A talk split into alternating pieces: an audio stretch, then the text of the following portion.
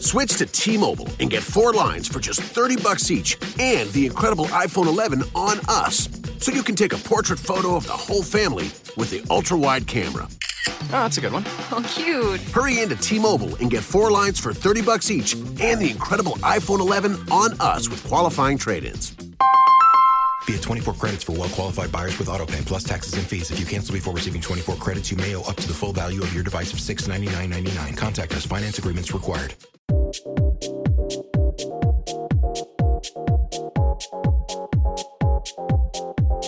Welcome to a brand new episode of Product and Growth Stories podcast. This is your host, Varun Mittal. As any startup evolves, it goes through different stages, such as validating an idea or establishing product market fit or scaling up.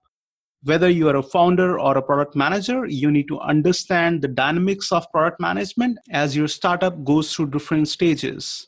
Today, my guest is serial entrepreneur Subinder Khurana.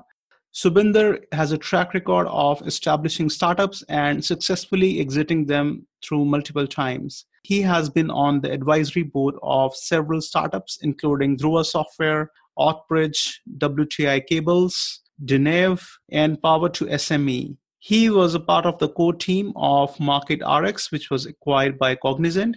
In this episode, Subinder unfolds a typical journey in a startup and talks about dynamics of product management for predictable success. Hello, Subinder. Welcome to the show. Thank you, Varun. Glad to be here. Well, pleasure is all mine. Please tell us about your entrepreneurial journey in the startup world. So, Varun, I've been uh, a product entrepreneur since the early 90s. Uh, built my first product startup in 1992.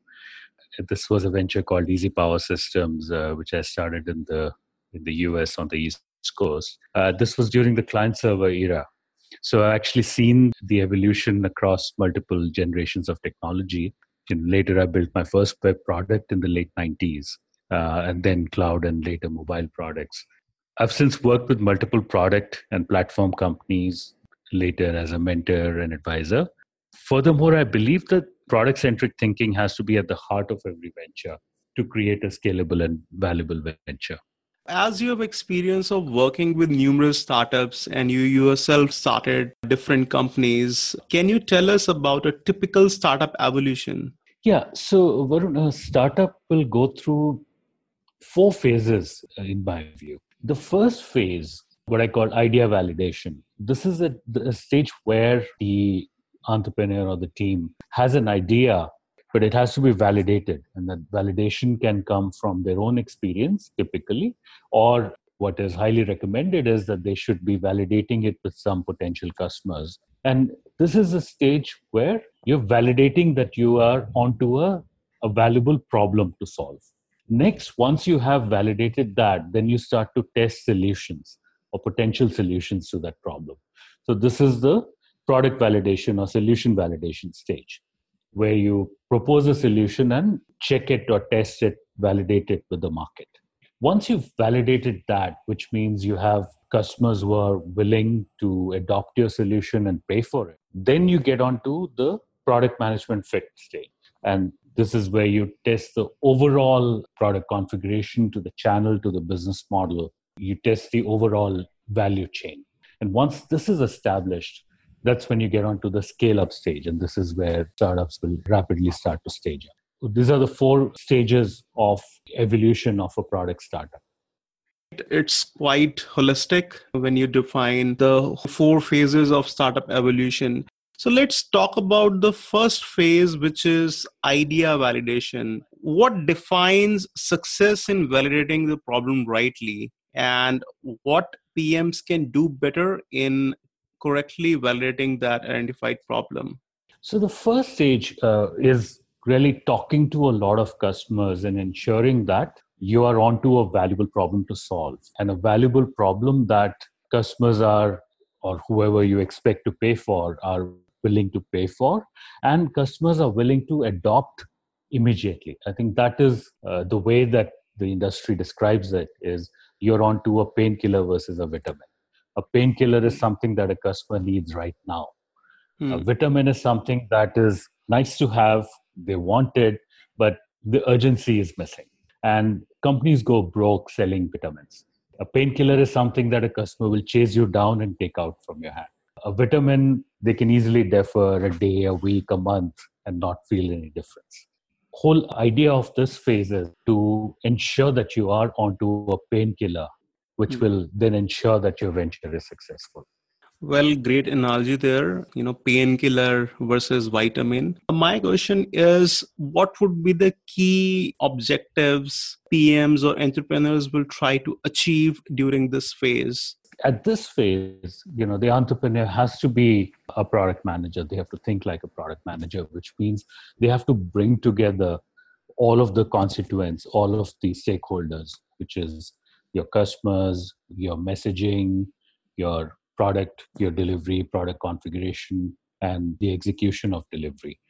The main thing that the, the product manager has to do or the entrepreneur has to do is make sure that you're understanding the customer, understanding the customer's need, the customer's pain, because that's what you want to address, and to understand how typically they will consume the solution that you, you intend to build and how that is going to be delivered to them. You know where will they procure it? You know how will it sit inside their environment? So if you're talking to an enterprise environment where all will it sit? Who all will be the decision makers will it need to integrate will it need to work within their firewall are there security issues are there issues with the hosting or integration into an existing system are there training issues so you have to really understand the holistic picture of how your product will work, will be consumed, and satisfy the customer's need.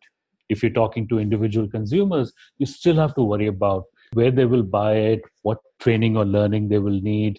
Will they need something else along with your product to make it work? You know, will they need a device? Will they need some data or information, something else? So hmm. you have to understand the complete picture and then you have to understand the experience that they will have at the end of it because customers are buying not products but experiences from you right do you suggest the depth of idea validation with the customer or the scale of idea validation with number of customers here for example if i talk about some enterprise problem you're trying to solve so in that case you know you have to really dig deep However, I believe in case of a consumer product, uh, you would want to go through all your segment or at least sample that. Yeah. So in in both cases, you definitely want to talk to multiple customers for a bunch of reasons. A, you will get different perspectives. You cannot be building anything on the opinion of a single person you talk to. Uh, even if that person is yourselves or your co-founder your partner. You have to talk to multiple people. It's also that this is an iterative exercise so you have to have depth as well. I, I, say this and a lot of other people say this as well. You should talk to as many people as you can and and go into a probing question. So it's not enough to ask hey i'm building this product. Would you buy it? You have to really understand pain that the customer experiences and how it will get solved with your proposed solution and you should come out of that discussion knowing a little bit more about the problem rather than just getting a yes or a no. Very uh, common mistake that a lot of entrepreneurs make is, you know, since they're looking for just a yes or a no and they're hoping to get a yes, you know, they invariably come back hearing that, oh, my, you know, I talked to 20 people and they all love my idea. And, you know, people you talk to are often polite, right? They don't want yeah. to tell you, hey, your idea sucks. That is not validation so just because somebody says, hey, I like your idea, especially when you are in a mode of wanting to hear that, that doesn't do anything for you. A, that just because somebody says, I like your idea, doesn't mean that you have a potential paying customer. B, more importantly, you've missed out on the opportunity of learning something from that discussion. So ask for an honest answer and go probing. So, like you said, you have to go into depth and, and not just for enterprises but even for individual customers you have to go into a little bit of depth of why they would pick up your product why how they would deploy it what would make them not use it what could go wrong i think it's very important for you to learn from that discussion hmm. in this uh, stage what objectives should a pm focus at broadly huh. so the objective should be to have identified a very clear problem and a hypothesis solution. So, what I mean by that is that uh, you are validating that there is a real customer problem that needs a solution, right? Um, that it is something that the customer needs solving. It does not validate that whatever solution you've proposed will actually solve the problem. That will come later. But there is a real problem that the customer has that is not being served today. And that is something that the customer is willing to pay for now. So the objective is to have identified such a problem, put some detail to it. At the end of it, you come out with, hey, whatever I was thinking of is actually not a valuable enough problem to build a product, either because it is not something which is compelling for the customer, they can live without it, or if it is something where they have a solution today which is, may not be as good but it's doing the job and changing from what i was working today to what i'm proposing there is always inertia there's always resistance to change. Even if you get a no at the end of it that's a very valuable exercise because it has saved you a lot of trouble a lot of investment and time of building and taking the product to market Sure. I believe you have focused upon one of the greatest pitfalls, which is, you know, I like my own idea and then I observe the feedback in my own biased way. So I think that's right. a great insight. And on approach side as well, I believe it makes sense even for founders without having a product management background. So it will surely be applicable. Now let's move to the second stage you mentioned as validating the proposed product as a solution. This would mean approaching the customers and validating the usefulness of the product in solving that identified problem. Tell me typical pitfalls during product validation. Okay, this is a stage where you've built uh, what is popularly known as an MVP, a minimum viable product based on your uh, discovery from the first phase, where uh, not only are you validating the problem, but you're putting some color to it, some detail to it, as well as your own hypothesis of what a solution should be. At this stage, you build an MVP. And uh, you take the MVP, then you try to take it to customers. And ideally, you can get customers to pay for it at this stage. You mentioned product validation comes when customers show their willingness in principle to pay for the product to Correct. solve the problems they have been facing. I believe however the observed outcomes can be misleading to pms then how to find the perfect product validation and mm-hmm. measure its success. Potentially paying for the product is the first step from a customer. They also have to report that they are satisfied. So a repeat purchase is the perfect validation referral is a perfect validation. Let's say the first step in the validation where the customer says at least based on what you're promising me your promise seems fine but now you also have to ensure that you're able to deliver on the promise with the product. I have a splitting headache. At this stage i'm willing to pay for the product. But now does it actually solve my headache? Does it actually cure my headache? At the end of it if i'm satisfied that's when the product has been validated, not at the time that I purchase the product. Okay. Let me talk about a practical scenario where I run a startup and then I have some product and I want to validate the solution. Uh, now, however, when I pitch this product or ask any customer to use my product, how to get them to use the product in a continued fashion because they may or may not be in a position to use the product in that fashion but they can always give a feedback by just touching the product on a shallow level. The first step is if you're doing a pilot even if you're doing a trial i always recommend charge something even if it's a token. Charge a hundred rupees uh, the moment the customer puts some money down it tells you that they have verified that this is a valuable product that they need. If they take it for free, then you don't know whether there's actually a real need behind it or not. That's the first thing. Uh, second thing is if the customer is not willing to make the effort to adopt or try out your product, Like you said, they may want to sit through a demo. They may say, yeah, give me a pitch or presentation on the product, but I'll not use it quite yet. That itself should tell you something. It should either tell you that, again, the problem that you're addressing is not a compelling enough problem. The problem may not be, you know, it's like that vitamin that they can live without it, which is a major red flag a lot of entrepreneurs end up building products that customers love in a demo but never get around to buying and paying for and using simply because there's inertia you know we all have plenty to do to make time for something new means that something new has to be really compelling and if the customer is not uh, willing to make time for a trial how are you going to expect them to make time for uh, actually adopting your product in production. That barrier is actually much higher when you get onto the real production use case. It goes back to that it has to be something so compelling that the customers are not only willing to pay for it, but actually make room for it in their lives.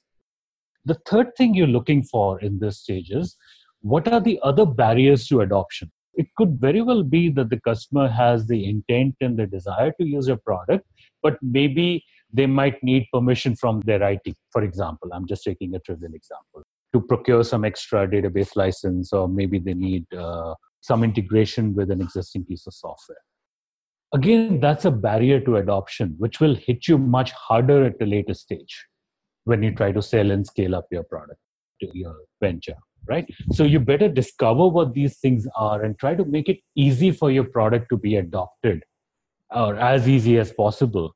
Because if you don't, you will end up having uh, barriers to scaling up or even barriers to adoption, which are going to be much worse later on. You know, the summary is that this is a stage where you're not only getting a sense for whether the customer is willing to pay for your product, but you want to ensure that they are willing to make time for it right now that they the pain is big enough that they will make adjustments elsewhere and for you to understand that you've at least documented or understood all the barriers to adoption and try to make your product as simple as possible to adopt and try otherwise you will never be able to penetrate the market.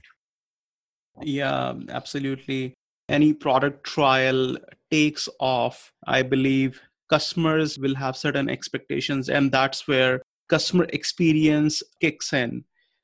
What to actually commit to customers uh, and how to set the expectations right? No that's a very good question. And this is a very delicate exercise because if you are not setting the expectation high enough then the customer might say well this is not a product which is good enough for me to try or commit to right now a typical response might be yeah, I love the idea, but come back to me when you're ready or when you build these features.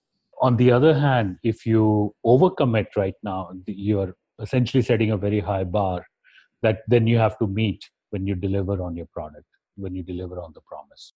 It's a delicate balancing exercise. You do have to show the customer the vision, and this is where a lot of the communication and, and sales skills come in. You have to build trust with the customer a very essential product management skill is understanding what is essential for the customer and what is something that they can do without. This is an art. A very essential product management skill is building the trust with the customer and then promising only what you absolutely have to and you know that you can deliver upon. A lot of it could also be that you can show them the promise, show them the roadmap, but not necessarily deliver on it right now. And being upfront with the customer that this is something that is uh, you know we're building that happens all the time.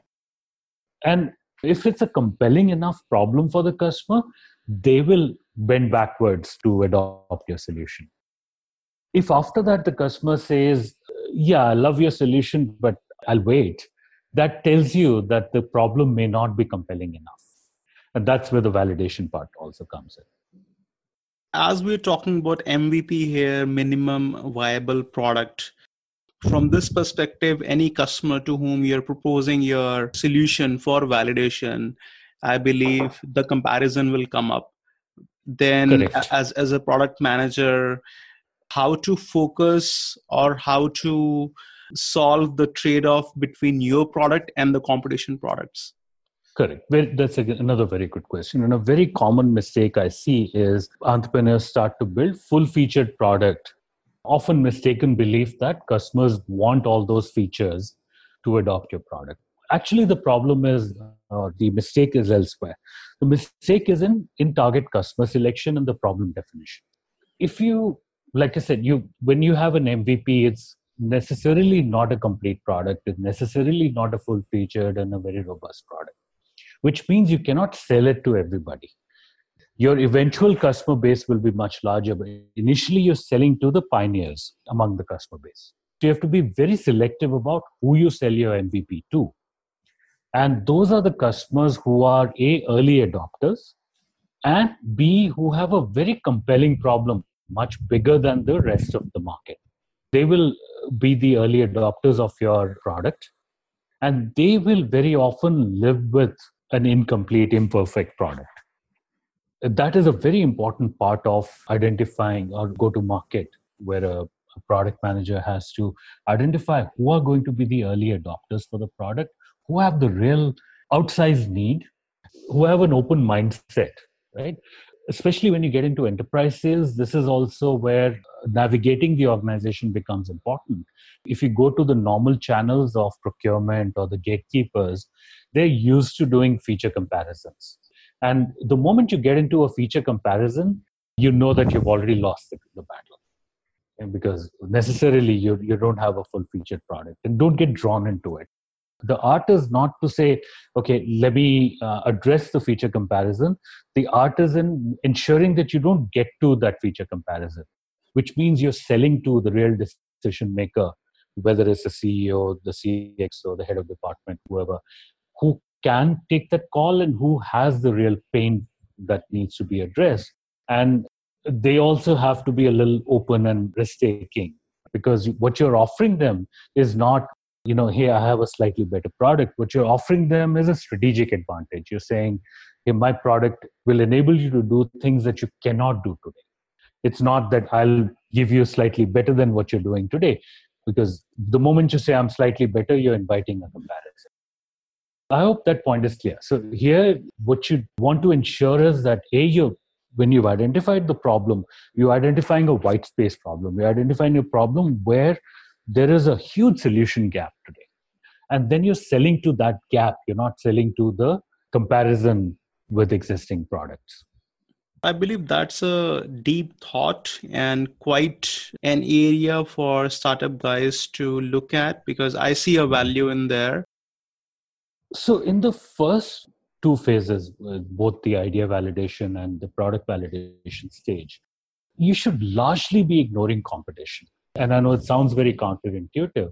What you want to do is just look at where competition has staked a claim. So, which is where they say, this is the problem I'm solving, or, or I'm addressing this particular segment.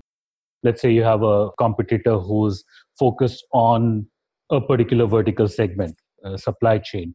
Then you, you're quite okay going into a different segment and just ignoring your competition and i say ignoring your competition because if you're obsessing about the customer you have enough information already to do everything that you would learn from your competitors. Whether it is what features to build whether it is how to price your product whether it is the channel to use how you deliver your product everything you should learn from your customer. Your competitors should only be you should look at as areas where somebody's already staked a claim and you should not get drawn into feature comparison with competitors. You should stay true to your customers stay true to the problem that you're solving. Build features only as and when the customers need them whether or not your competitors are offering similar features. One very big mistake that i see a lot of entrepreneurs make is they are obsessively tracking competition when actually that draws them in the wrong direction. They should really be obsessively following customers and you know largely ignoring competition the other mistake that i see is that okay they're sometimes very obsessively focused on the product the two things which they should not be obsessing about is the competition and the product itself. I know it sounds really strange, you know, to say, well, we're talking product management, we're saying don't obsess about the product. What I mean by that is that don't worry about too much about what all your product contains. Worry about the customer and just build enough and as and when required to satisfy your customer. And the part which gets ignored very often, which is a real key to success here, is customer experience. And especially when you start tracking competition and start building features, the first thing that takes a hit is customer experience. You end up making the product too complex, too heavy, which means difficult to use, difficult to learn, difficult to adopt, when you should be focusing on making it easier to use, easier to learn, easier to adopt. And the only way to do that is to obsess about the customer, obsess about what they need, what their problem is, how they're going to use the product, and build only what's required by the customer. You know, the reason a slightly controversial startup, but you know, the reason Uber was so successful was that they said, I'll build only what. So I'll serve the customer only now. You can't book a taxi in the future. And it takes only one button for them to book a cab the cab just shows up where they are and they don't even need to pay for it it's paid for automatically it made life so simple for customers and since they've been complicating it for other reasons. But the beauty here was this they didn't get into a feature comparison. They didn't say well you should be able to book a cab now book a cab in one hour later book these kinds of options. When i sit in there i need a newspaper or i need a bottle of water. No no options. But taking those options away, they made life very, very simple. That's customer centric thinking. Whereas if you start looking at whether it is your product or you start looking at your competition, that gets into feature centric thinking, which leads you down the wrong path. Well, uh, this absolutely makes sense, and it's a leaner approach. You know, to start with, I would say in the first two phases, uh, and then it will also uh, help you in not ending up investing a lot of money in something which has not been validated and i believe that is the goal you're trying to achieve absolutely all right we have come to the end of this episode don't forget to listen to the next part of this in which Subinder covers product market fit and scaling up stages and much more Thanks to all of you who are listening this podcast for all your love and support. Don't forget to subscribe to this channel. We would look uh, for your encouraging comments so that we could bring much more exciting topics on product management and marketing. Till then, I wish you an exciting startup journey.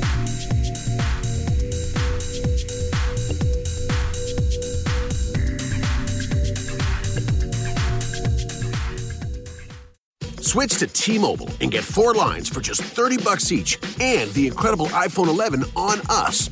So you can take a portrait photo of the whole family with the ultra-wide camera.